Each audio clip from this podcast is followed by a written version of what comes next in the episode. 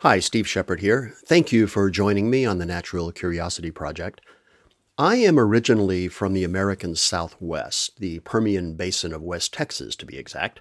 I was born in Amarillo, way up in the Panhandle, but my maternal grandparents lived in Roswell, New Mexico, so we spent a lot of time there when I was a kid, which probably explains a lot.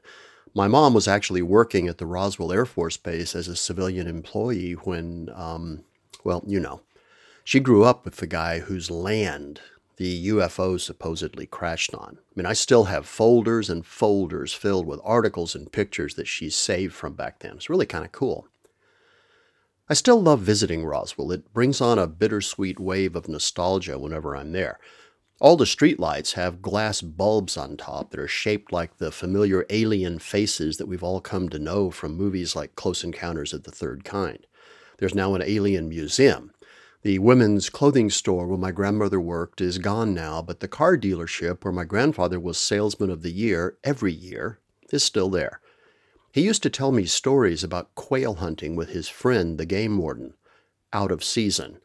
They would put the birds they shot under the hubcaps of the car so that no one would see them. Then they'd drive into the garage, pull off the hubcaps, and divvy up the spoils with no one the wiser except for everyone who knew them, which of course was the entire town. The thing I missed the most from our childhood visits to Roswell, though, was the drugstore. It was a few doors down from Sweetbriar, the store where my grandmother worked. It was a big, cavernous place with uneven, squeaky wooden floors, heavy green curtains that contributed to the cavernous feel of the place, and it smelled like a drugstore. You know what I mean? It didn't smell like perfume and bad candy and cosmetics. It smelled like coal tar and turpentine and I don't know, mysterious substances that became drugs when the druggist mixed them together. We didn't have pharmacists, they were still called druggists back then. Late one evening, we were at my grandmother's store getting ready to close up and head home for dinner, and I was running around like all five year olds do. Somehow I managed to trip and put my head through a plate glass display case that had jewelry in it, shattering the glass and slicing my scalp from stem to stern. My dad scooped me up, and off to the drugstore we went, where the druggist took one look at me, grabbed a bottle of liquid off the shelf, soaked a big wad of cotton with it, and slapped it on my head. The bottle should have been labeled Hot Lava from Kilauea, melts steel, handle with care, based on how it felt when it hit my sliced scalp. It was probably just alcohol, but whatever it was, it did the trick. The bleeding stopped, and even though the scar under my hair would say otherwise, I never needed stitches. To help with the pain, the druggist sat me down at the soda counter. They had a great soda counter and made me a 400. Now, as near as I can tell, 400s are unique to the Southwest. I've never found them anywhere else, and I've never found anyone outside of that immediate geography who knows what they are. Basically, you fill a soda glass with crushed ice. And by the way, it has to be crushed ice. Cubes don't work. And then you pour chocolate milk over it. Heaven. I mean, I could feel my scalp stitching itself back together with every sip. Now, the truth is, I'm not really sure why I'm telling you that story other than to kick off this episode, although, in a kind of a weird way, it actually does relate to this episode's theme. I've never been able to find out why the drink is called a 400. It just is. Where I come from, people either order an RC Cola, pronounced R as C, to go with their chicken fried steak at lunch, or they order a 400. Anyway, to continue with the story, which actually does have a point, bear with me, I'll get there. Road trips were part of life when I was a kid. The drive from Midland, Texas, where we lived, to Roswell, New Mexico to visit my grandparents took about four hours, even in our Oldsmobile Dynamic 88, a car that had a trunk the size of a studio apartment. Along the way, we read Burma Shave signs, watched roadrunners race along the side of the road, and kept an eye out for pronghorns and windmills and the occasional bison. We'd pass through towns with colorful names like Artesia and Lamesa and Hobbs and Seminole. If we continued west past Roswell, as we did sometimes to visit other places, my dad was a geologist, so we spent a lot of time out in the field. We'd pass through New Mexico towns with even more colorful names like Pie Town and my personal favorite, Truth or Consequences. Now, why is it called Truth or Consequences? Well, it's kind of an interesting story. Back in the 1950s, it was a very popular game show by that name, hosted by Ralph Edwards and Bob Barker. Now, for those of you too young to remember these guys, Bob Barker was the guy who Happy Gilmore got into the fistfight with in the movie. In fact, this episode's photo is a picture of Ralph Edwards with my grandfather, George Carraway. He's the one on the right. Like I said, he knew everybody. Anyway, in 1950, the show ran a publicity stunt that offered the following challenge if any town or city in the U.S. was willing to rename itself Truth or Consequences, the show would give it free publicity. Enter Hot Springs, New Mexico, the home of dozens of natural geothermal pools. In 1950, Hot Springs only had about 75 full time residents, but it wanted to become better known to tourists for its natural springs.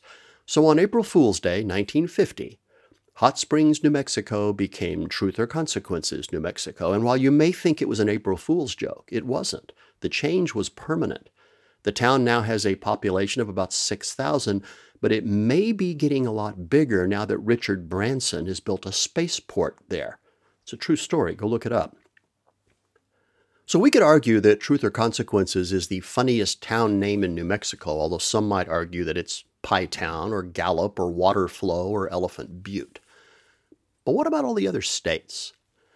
Well, I spent a couple of days looking at maps to see if I could answer that question. And from that very entertaining and weirdly satisfying research, I composed a list of what I think are the best town names in all 50 states. And I'm going to share them with you. You ready? Here we go.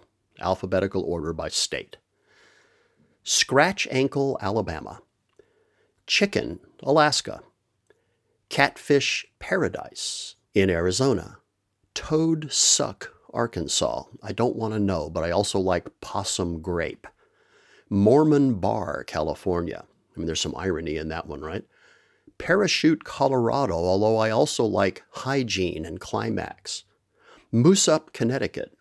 Flea Hill, Delaware. Spuds, Florida. Flippin, Georgia. Volcano, Hawaii. That one seems kind of redundant, doesn't it? Beer Bottle Crossing, Idaho. Chicken Bristle, Illinois. Santa Claus, Indiana. What Cheer, Iowa, although I also like Fertile. Skiddy, Kansas. Pig, Kentucky. I also have to go back and add Unalaska, Alaska. Um, that's just great. Waterproof, Louisiana. Bald Head, Maine, Accident, Maryland, Satan's Kingdom, Massachusetts, Hell, Michigan, although the town of Paradise is just down the road, Little Canada, Minnesota, Possum Neck, Mississippi. How can you not love that? Frankenstein, Missouri, Big Sag, Montana, Worms, Nebraska, Pahrump, Nevada, Dummer, New Hampshire, Foul Rift, New Jersey, although Buttsville is a pretty close second. I'll skip New Mexico since I already did that. Handsome Eddie, New York. Why not, North Carolina? Zap, North Dakota. Dull, Ohio. Okay, Oklahoma. Boring, Oregon. Coupon, Pennsylvania, although I have to digress for just a minute here because Pennsylvania also has intercourse, rough and ready, climax, blue ball, and bath addition. That place needs help. Maybe they should visit fertile Iowa, or maybe establish an alliance with Climax, Colorado. To continue, Woonsocket, Rhode Island, Coward, South Carolina, Plenty Bears, South Dakota, Smart, Tennessee, I see another alliance between smart Tennessee, dull Ohio, and boring Oregon emerging. Ding Dong, Texas, although Texas also has Dime Box. Nibley, Utah. Mosquitoville, Vermont. I live in Vermont, and I've never heard of Mosquitoville. Fries, Virginia. Big Bottom, Washington. Booger Hole, West Virginia. I mean, couldn't they have just called it Nostril? Chili, Wisconsin, and finally, Crapstone, Wyoming. Okay, you have just wasted what I hope was an enjoyable 20 minutes or so of your precious time. I leave you with a challenge. Go find a map of your own state. Sit down with it and just let your eyes wander all over the landscape. Follow what William Least Heat Moon calls the blue highways. See where they go. And then come back at me with a better choice for the best, or the funniest, or the silliest, or the most meaningful town name and why it got that way. I'd love to hear what you came up with. Hey, maybe it's time for a road trip. Hey, thanks for dropping by. I'm Steve Shepard, the host of the Natural Curiosity Project, where we're committed to the idea that curiosity leads to discovery, discovery leads to knowledge, knowledge leads to insight, and insight leads to understanding. In every episode, we explore some topic that piqued our curiosity enough to make us want to share it with you. I hope you enjoy the journey. And if you did, I'd appreciate it if you'd leave a comment over at iTunes or SoundCloud, wherever you listen to the podcast. Thank you very much. We'll see you in the next episode. Thank you.